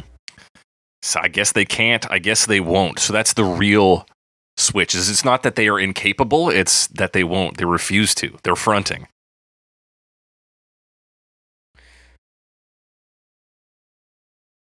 Are you looking up fronting, Uh, Alex? Well, I wanted to make sure I have the definition right because I thought it was like lying, but it's basically like presenting yourself one way, Yeah. So misrepresenting yourself. so they're like that's exactly what they're doing because they're pretending like they are here to help and to to set things right and to be good, but they are not actually taking the steps to help out this gangsta and the people in his community. Yeah. So that that is the flip. I guess they can't is like, oh, they aren't able to. Like it is beyond their powers. But he's and then it flips. It's that no, I guess they won't. They are unwilling to do that, and I guess they are putting up a front. That's why I know my life is out of luck, fool, because he he's been played by the system ultimately. Yeah, there's nothing to lift him out of this situation. Yeah. Bleak. Yeah, Uh, and that's that's it for the unique yeah. lyrics. There's The another chorus, another refrain. Um, yeah, let's talk about the the instrumentation here, Alex, which, like you already mentioned, is that looping sample of basically the intro. That dun, dun, Yes, dun. with some new bass. dun. Yeah. Um, The drums are definitely different, of course. I mentioned they were very snappy on that machine, and they Yeah. are. Um, the strings are in it for most of the song, Yes, but except for the second verse, that's right. It uh, cuts out for a bit. cuts out for It's a a bit. little weird. I don't know and why. we just get that. the lower kind of string sample in there. yeah. So why that one specifically? I have no idea. I don't know. Um, but it does that. It definitely does that. Um, the other thing I want to say, I, I thought the the rapping, Mhm. rapping. I don't know why I said it like that. Um, the like style professor, is yes. very yes. The rapping, uh, the rapping. style is very it's it's or quite melodic. I thought fairly Mhm. melodic. Um, compared to some, um, maybe it's just an earlier style. I, I don't know. Yeah, it's like it has '90s tone to it, the way he's like talking. But yeah, it is more melodic than other things to come from that era. Yeah, so I thought that was interesting. Yeah, it's a very. He's got a great voice. Like I can't live a normal life. You're like, yeah, tell me about it. That's true. Yeah, his his delivery is pretty strong. Yeah, phenomenal delivery. Uh, he's really expressing the different lines. Um, what else happens here? Because it is a lot of looping, right? Yeah, so it, I- it really is like ultimately that loop, great raps, and then what's interesting is that there is still a choir on the chorus. Um, that choir is just large variety. Many copies of LV. Yeah, he there's some quote from him, he's like, I did every part of that choir from the bass all the way up to the top, and I'm like, that's very cool. Yeah. Yeah. I mean, he doesn't get a ton of opportunity to like show off vocally in the chorus. He sounds good though. Yeah, he sounds good. What else is going on here, man? Um, Musically? I'm like, musically, I'm like, like- do I have more notes? Not really. Not really. We still get some of that like kind of shaker inspired rhythm, copying the bells from the original. That kind of Okay. mixed in there. Um, there's a kick drum with a bit of clap. It's like doom tap, doom doom tap. Uh, the bass is cool. it's, uh, Of course, bass is just always cool. The bass is cool. It's a great song for bass. But that, yeah, that's the song, man. Yeah, and we exit on the choir. We do, which is of course um, a large variety of LV vocals. of LV vocals. I cannot get over that. Um, that's it for that. Let's talk about the music video, which Yeah, won an about the music MTV video. award for. It's directed by Antoine. I'm gonna say this last name long, but like Fuqua or I think it's Fukua. Fukua. Fukua. Okay, that I believe that Antoine Fukua, the director of Training Day, among other Oh, uh, classic that. films and newer Yeah. films, I think. But But he's- also, and I did not know this song Mm-hmm. was like used as a tie-in for um, Dangerous what was the Minds. Dangerous Minds. yeah, So like I'm watching this music video, and then Michelle Pfeiffer comes out of nowhere. yeah. And so apparently they were like worried because the movie was not testing well. Uh, Dangerous Minds. So they're like, we need to like like make sure this is a commercial hit. So Antoine Fuqua was like, here we'll make we'll tie in with this song that's on the soundtrack and make a Dangerous Minds inspired music video. Which was Okay. not what uh, Coolio wanted. He quote says, "I wanted some lowriders and some shit in it. I was trying to take it hood." and that's obviously not where it went. So what we get is like interstitials of uh, movie footage, of course, Yeah, a lot of movie footage. but it's like uh, it's predominantly Michelle Pfeiffer walking down the hall of a scary school to a room with Coolio in it, where she kind of like interrogates him as he sings the the lines, and then eventually the roles kind of get flipped. She's sitting in the chair while he's walking around her. Again, still singing about a gangster's Well, she sits in the chair like backwards. Right, says, like a cool teacher. you want to tell me what this is all about? That's right. I just watched Murder on the Orient Express, and she's in that. Okay. It's Dangerous Minds is very funny. It's based on like a US Marines uh like biography about how they came and, and taught low income schools and like this was the scenario there. And Right. so the whole show is she like comes in the movie rather she comes in on like day 2 and teaches them karate as like a way to try and reach the kids. And then eventually she like reaches them through poetry by getting them to study like Bob Dylan. Okay. which is funny because like these kids are not Bob Dylan fans. They're it's, it's 1990. like, yeah, I. I mean, it's. I haven't seen it, but it's the type of movie that you often hear about as not having aged well. yeah, I, cannot comment on this movie specifically. I'm not even sure if it launched well. Like it made enough money having Michelle Pfeiffer in it, but And all the reviews are like it's very stereotypical and like it, Yeah. it hurts more than it helps with its its message. So, but this music video. So it's a This lot of video. like really harsh lighting. Yes. Or like like lots of dark, deep shadows. And you see that, you see Coolio, he's rapping at Michelle Pfeiffer's and similar lighting. Shows a lot of shots from the movie. Yeah. Um, and then when LV is singing the chorus, it cuts to him, but it's like very Yep. close in up like a him. smoky room. Yeah. So, and yeah, it's just lots of shots of like Coolio and Michelle Pfeiffer. And uh, at one point, there's a kid who gets sunglasses pulled off his face and is like so despondent after that happens. Yeah. I mean, that'd be me if somebody took my sunglasses. Oh no. That's near the end, I think. Yeah. So like best rap video? Maybe, I guess. It's oh, certainly oh, a more kid was intro- already upset, and then he took it off, and it just reveals his face. Anyway, sorry. reveals his face. Oh yeah. But like this is it. It's a pretty like it's just a more like Oh, you know why he takes the glasses off the kid's face cuz it's the same glasses that Coolio has. So he's trying to save this kid from the gangster's paradise.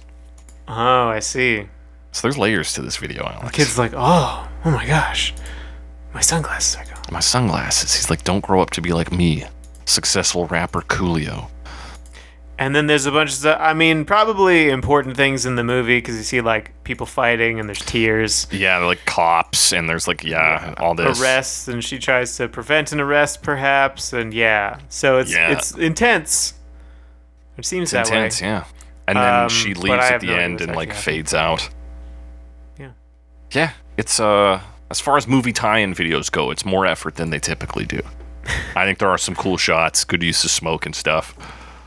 Uh, and it ties in with the, the theme of the song as well. So what more can you ask for, Alex? I'll tell you what you can Um, ask for. Yeah. What? Uh, a cover of this song by Battery in 1996.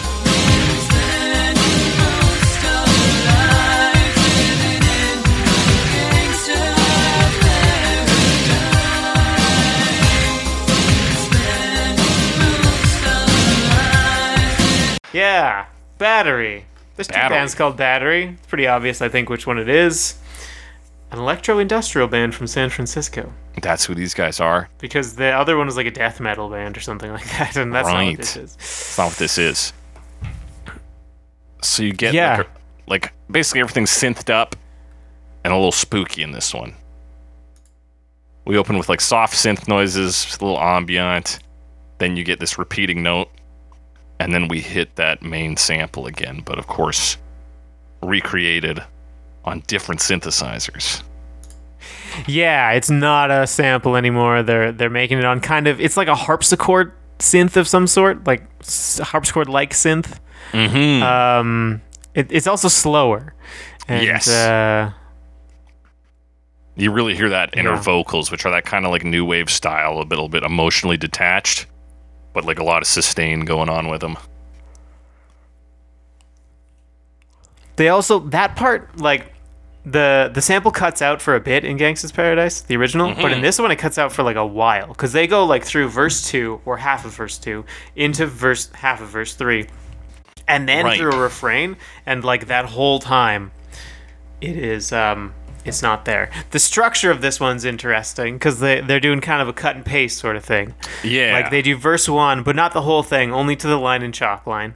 right. Then they do a chorus right, because that's when the drums drop. with no So that's a very cool moment. Yeah. And then they go into verse two, but from the fear ain't nothing. Actually, they changed that line a bit, I think.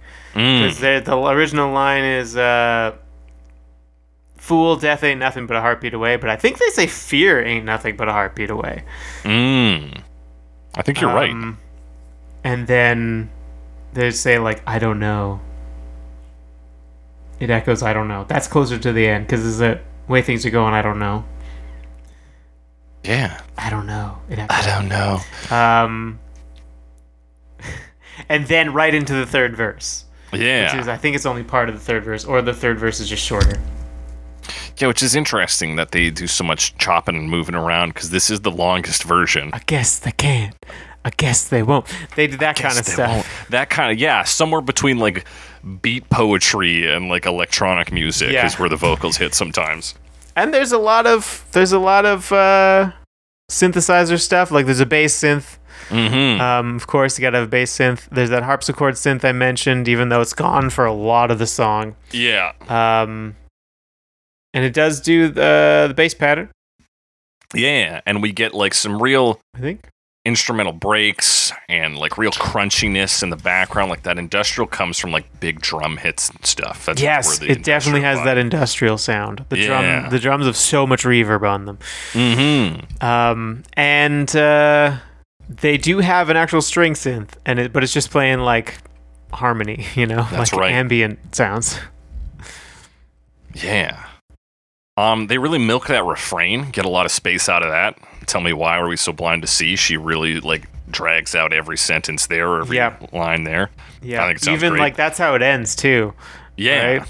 They as they they kind of cut down, you know, the music parts fade out during that as they do a refrain and just repeat that. Mm-hmm. Um, So yeah, this song gives us a lot of time to sit in the moodiness of the the Coolio lyrics, which are, as we talked about, like quite quite stark, they're quite heavy. yeah, I would say it's not traditionally gangsta sounding. No, this doesn't sound gangsta at all. Gangsta. um, but it, it is just very moody, like you said. Did you say that? Mhm, I did. Yeah. But it is that, for sure. So it definitely successfully creates a mood, and that mood is moody. Yeah, and I think the industrial element gives it a little bit of that edge to stop it from being just like sad synth pop. Gives it a little bit of crunch to it, helps it helps re- maintain a little of that gangsta in a different light. That's my thoughts. Yeah. That's how I think sometimes. Um, yeah, pretty tight though, Alex. Let's talk about another big one here though. Yes. Weird Al Yankovic in 1996. Then tonight we're gonna party like it's 1699. We've been spending most our lives living in an Amish paradise.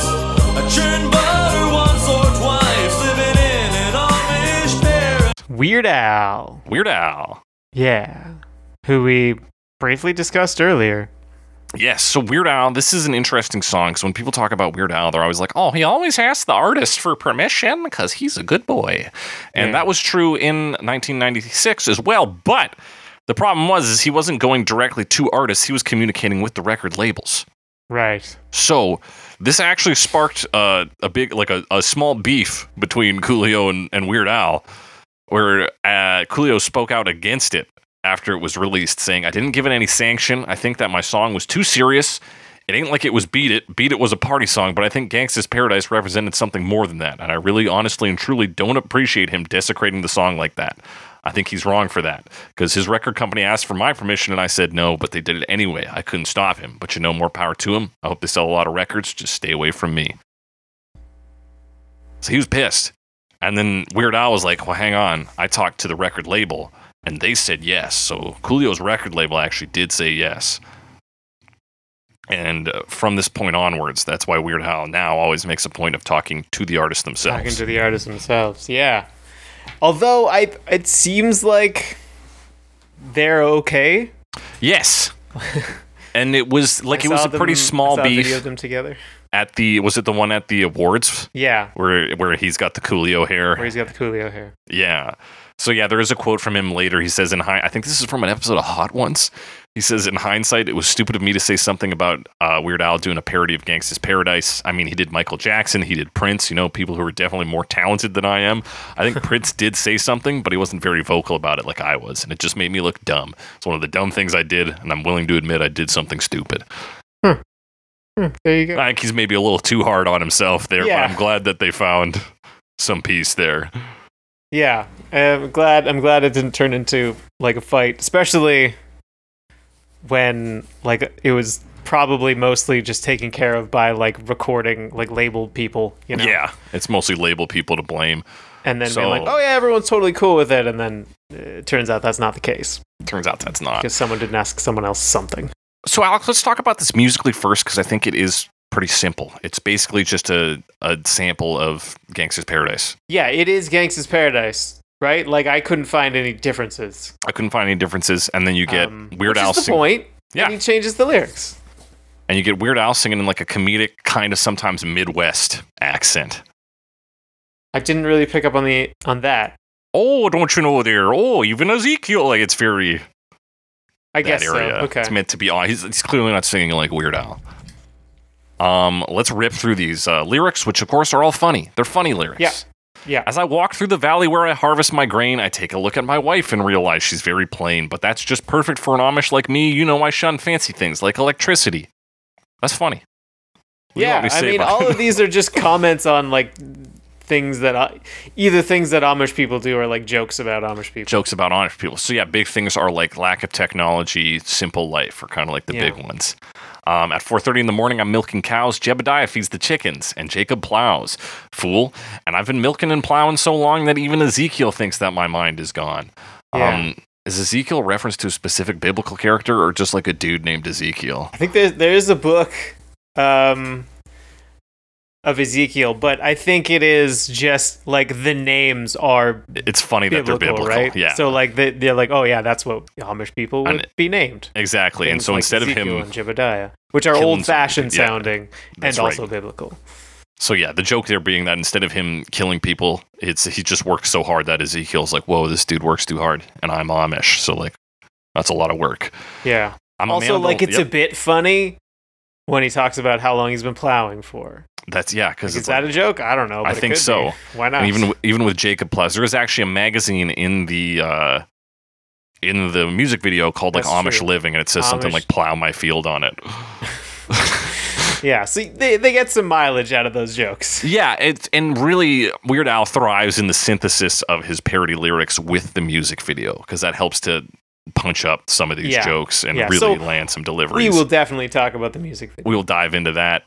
Um, I'm a man of the land. I'm in discipline. Got a Bible in my hand and a beard on my chin. That's what Amish people look like. But if I finish all my chores and you finish thine, then tonight we're gonna party like it's 1699, a reference to Prince's 1999. But of course, they are technologically repressed, so they take it back 300 years. Yeah. We- We've been spending most of our lives living in an Amish paradise. I've churned butter once or twice living in an Amish paradise. It's hard work and sacrifice living in an Amish paradise. We sell quilts at discount price living in an Amish paradise. They sell handmade goods. It's funny. Yeah. Um, verse two opens with my favorite line. A local boy kicked me in the butt last week. I just smiled at him and I turned the other cheek. That is Hilarious. That's very good. Uh, I really don't care. In fact, I wish him well because I'll be laughing my head off when he's burning in hell. But I ain't never punched a tourist, even if he deserved it. An Amish with a tood, you know that's unheard of. Apparently, I haven't seen uh, Witness, the 1985 film with Harrison Ford, but apparently he disguises himself a- as an Amish person at one point and punches out a tourist. Apparently, Okay, that's a so that's a reference. to sorry, what movie? to Witness. Witness. Oh yeah. Harrison yeah. Ford's 1985 Witness. Not seen that movie. Nor have I. I never wear buttons, but I got a cool hat, and my homies agree I really look good in black, fool. They all wear black. They're Amish people. It's funny. Yeah. If you come to visit, you'll be bored to tears. We haven't even paid the phone bill in 300 years. They don't have phones out there. But we ain't really quaint, so please don't point and stare. We're just technologically impaired. There's no phone, no lights, no motor car, not a single luxury. Like Robinson Crusoe, it's as primitive as could be. That Yeah. a reference to, of course, not only Robinson Crusoe, but the Gilligan's Island end credits theme. Oh yeah. Yeah. about that one. Stranded on an island. Stranded on an island. Not not doesn't have access to modern technology. Exactly. It's as primitive as can be. We've been spending most of our lives living in an Amish paradise. We're just plain and simple guys living in an Amish paradise. There's no time for sin and vice living in an Amish paradise. We don't fight. We all play nice living in an Amish paradise. That's fun. Hitching up the buggy, churning lots of butter. Raised a barn on Monday. Soon I'll raise another. Think you're really righteous? Think you're pure in heart? Well, I know I'm a million times as humble as thou art. I'm the pious guy the little Amlettes want to be like. Another great one. Small Amish people, children. Amish children, Amlettes. Um, like on my knee, days and nights, scoring points for the afterlives. Don't be vain and don't be whiny, or else, my brother, I might have to get medieval on your hiney. That's funny because they live in a technologically uh, not advanced society, and getting medieval on somebody is is to to inflict harm. yeah. Um, we spend most of our lives living in an Amish paradise. We're all crazy Mennonites living in an Amish paradise. Uh, Amish people are an offshoot of Mennonites, uh, potentially more religiously strict. There's no yeah, cops we have traffic Mennonite colonies in southern Hey. Alberta. Way to go, Southern At least Alberta. one. I think that's where we get our eggs from. Nice. Or that's where my mom used to get eggs from. That's tight. Um, there's Anyway. no cops and traffic lights. Living in an Amish paradise. You probably think it bites. Living in an Amish paradise. And the outro, they go, ugh, Yeah. ugh, Yeah. because they're sick of living in an Amish paradise, as it turns out. Um, Let's talk about this video, I guess, because that's the lyrics. yeah, the video music. it kind of just like depicts a lot of the things Yes, that we open on a horse song- and The buggy. lyrics say. We uh, we see him in his field, standing there looking cool, and then he tells us about his field. We get a shot of his wife, who I believe is from the Brady Bunch. It Oh, is uh, Florence Henderson is featured in this video, and she is, I think, the Oh. mother from the Brady Bunch. Huh.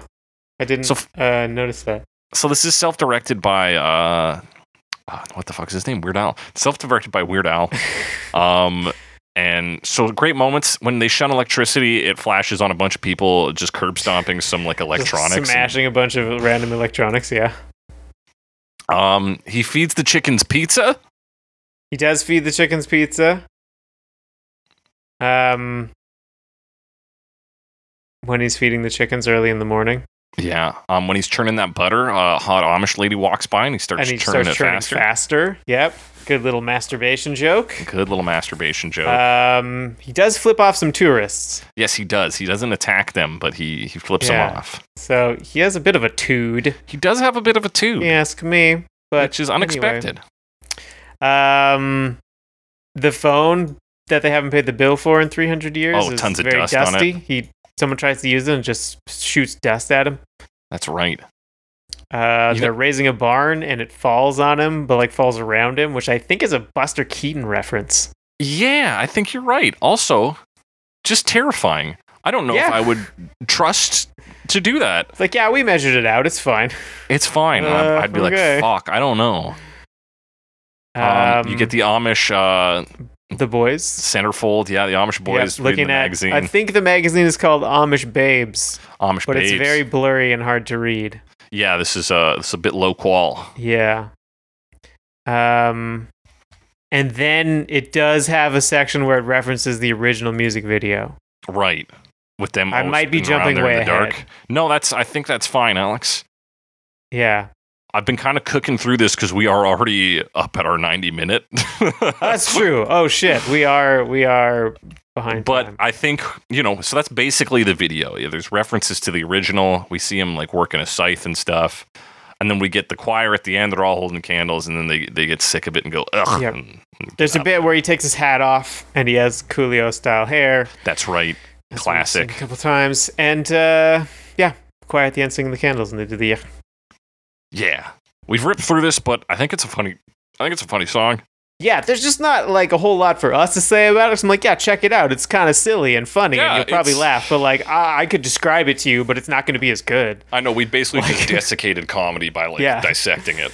All this to say, it's a fun version. I think the most interesting part from our angle is the beef that it caused and then didn't cause. Yeah, Um, so let's move on. Alex, do you want to take on this Dutch name? yeah, sure. I looked up the uh, the pronunciation. Actually, it's uh, Trijntje Oosterhuis. Been spending most their lives living in the pastime paradise. Been spending most their lives living in the pastime paradise. Been wasting most their time glorifying the days. Okay, I would have got the first part. I think minus like the Trentje accenting. But Oosterhuis. Yeah, my mom's maiden name has that UIS in it, so it's oh, not Oos, it's Aus. Us. Cool. Yeah. So this is 1999. This is a Dutch singer-songwriter who formed a band with her brother before becoming a solo singer. She represented the Yeah. Netherlands at Eurovision 2015. 2015. She's, she's been around for a little while. There's a live version of this I where think this she sings is the, live version. Um, there's a live version of Gangsta's Paradise where she sings the Ah. chorus for Coolio. Okay, Yeah, and interesting. he performs the rest of it. Because this or, you version know. has applause in it, so I think it is also live. Yeah, yeah, it does seem live, but this is Yeah, this Pastime is Pastime Paradise. Paradise. not Gangsta's Paradise For sure, yes. Um, this Um, is kind of the not synth version, right? Yeah, I So, would like, say that's the actually big has strings change. Organic strings doing the parts. hmm Um, and she's got like a bunch of backup singers Mm-hmm. that join in several sections, both verses and the choruses. So there's a lot of that. Um, Yeah. Even at the start, they kind of. The reason I, because like it sounds live, but it also sounds like it might be fake live. Because Yeah, the beginning is like people chatting, and it's like, why would you put that in the recording? exactly. Like we got to let people know that this takes place Yeah. in a room with people. Okay. Exactly. Why? Um, there's also there's a guitar part that's new. It's very Okay. low, but there's a guitar part, and it's a Yeah. bit weird. And I oh I said oh yeah chorus guitar part. I think it's chorus effect, Okay. and it kind of plays throughout. Um, but it's it's very low, so it's kind of hard to hear. And I didn't do any put any timestamps in this one, so I can't. Is tell that that part that look for it. kind of sounds like a like a woodwind? If you go to like 20 seconds in, maybe. Okay, I'll look for it. Let me. See. Yeah, you can hear it go high at the 24. It's like. No, I don't think so. Okay.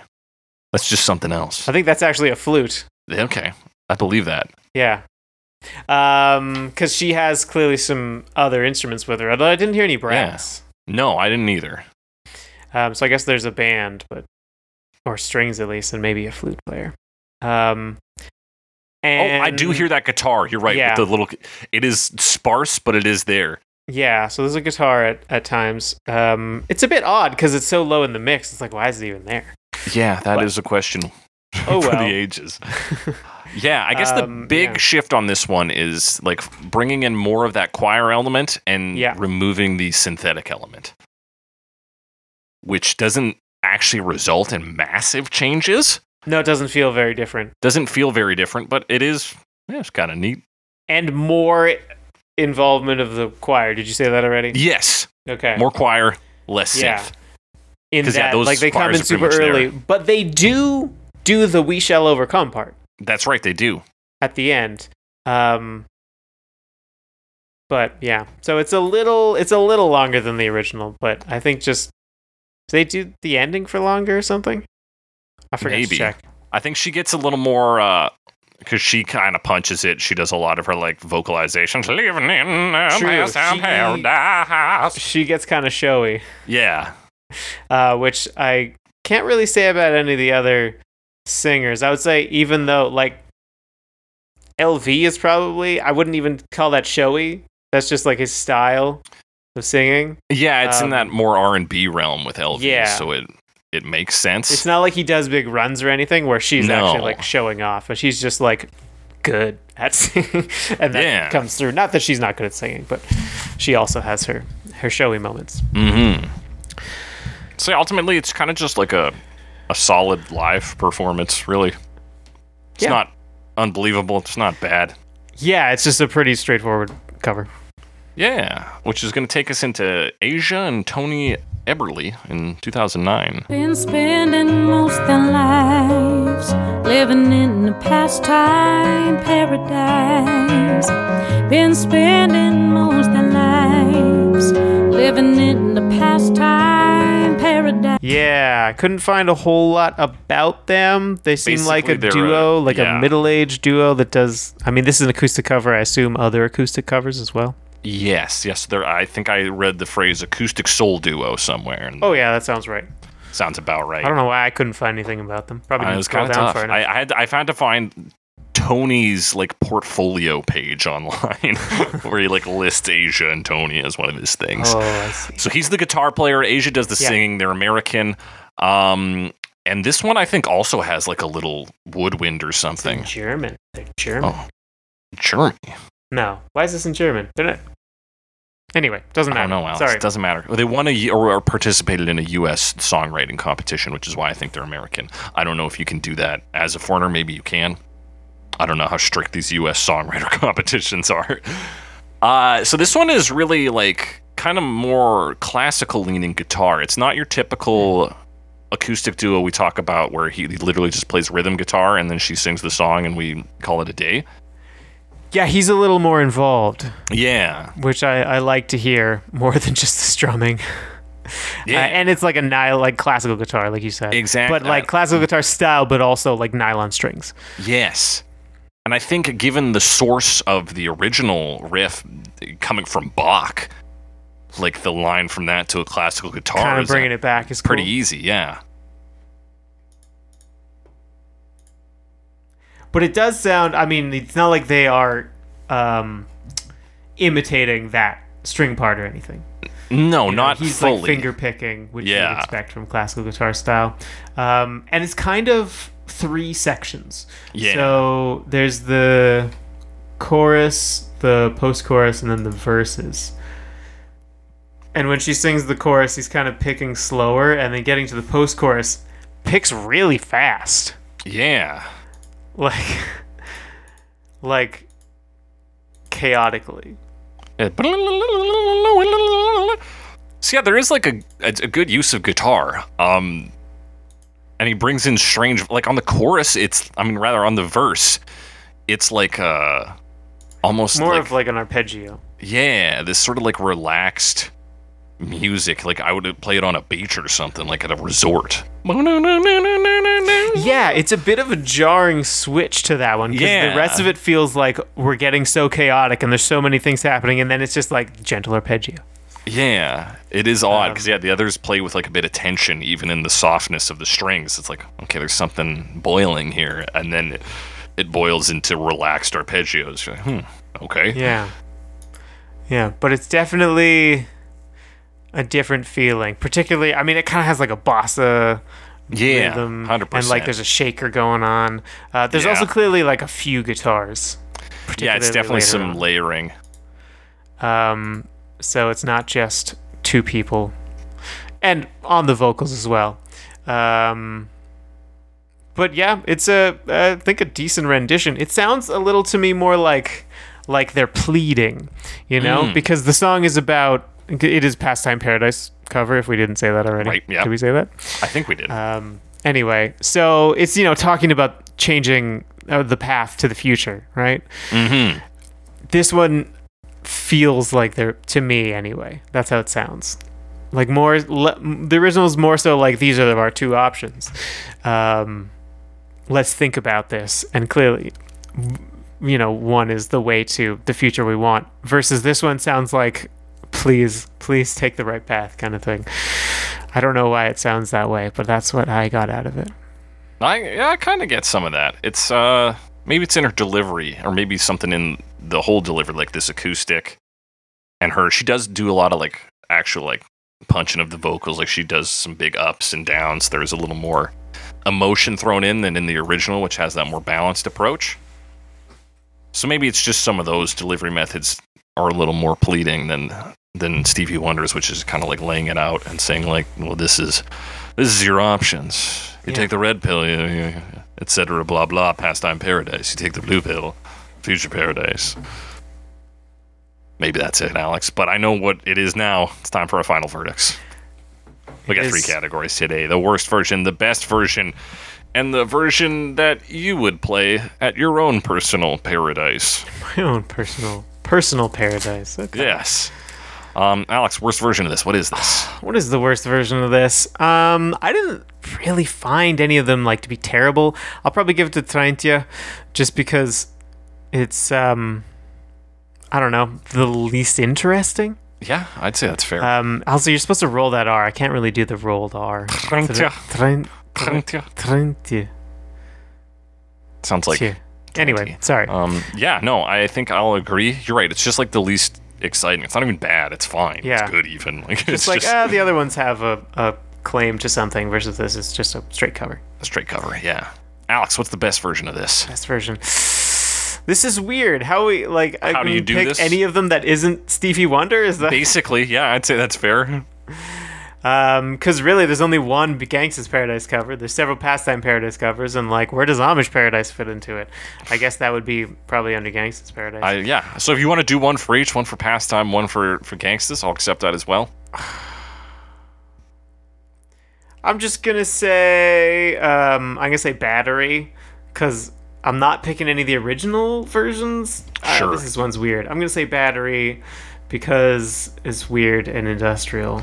Yeah, I thought it it landed the plane that it set up, and it was a strange Yeah. plane. I liked Battery's version, and I, I might even come back to it. Yeah, obviously, like Coolio's version's incredible. Stevie Wonder's is Yeah. great. Weird Al Yankovic, a lot of fun.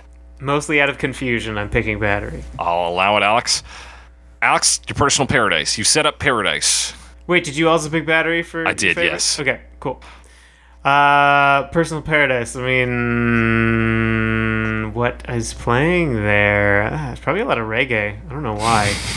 uh, but that's just what happens. I think. Hell yeah. So yeah, it's gonna be panache culture. Panache culture. Alex, a big reggae freak, as we've learned over the years. Great So, choice. That's my paradise. For me personally, it's gonna be the one that breaks into sort of lounge resort music partway through, and that's the the Asia and Tony Eberly version. Give it to me, baby. Oh yeah, we're relaxing. Great, fantastic. That's our final verdict. If you got a different opinion, similar opinion, want to talk about a version we didn't talk about, hit us up on Twitter. Hashtag CoverMePod at Jake DeCressy at some Alex Wise Guy. Send us comments, questions, concerns, suggestions for future episodes. We always listen to you. You can email us to, those to us. At, uh, you can email those to us as well. CoverMePod at gmail.com. Talk to us there. Be sure to rate and review us. We're on Spotify, Stitcher, Google Podcasts, Apple Podcasts, your favorite podcasting app. Get us up to a four stars on goddamn Spotify. We're still at 3.8. Help us out, man. We're not that bad. I mean, 3.8's objectively pretty good. I get that, but we want more people to listen. They won't listen to a 3.8 or come on, at least hit four. Um, that said, hey, if you want to not rate us, I guess no, rate us, you bastards. Tell us, give us, give us feedback so we can be better. Uh, on That that, is that's it. You're the marketing budget as well. Tell your friends about us. Tell your enemies. Tell your family, loved ones, coworkers, whoever. And that does it for today's episode of Cover Me. And as we always say on Cover Me, they keep telling of the day when Cover Me will come to stay.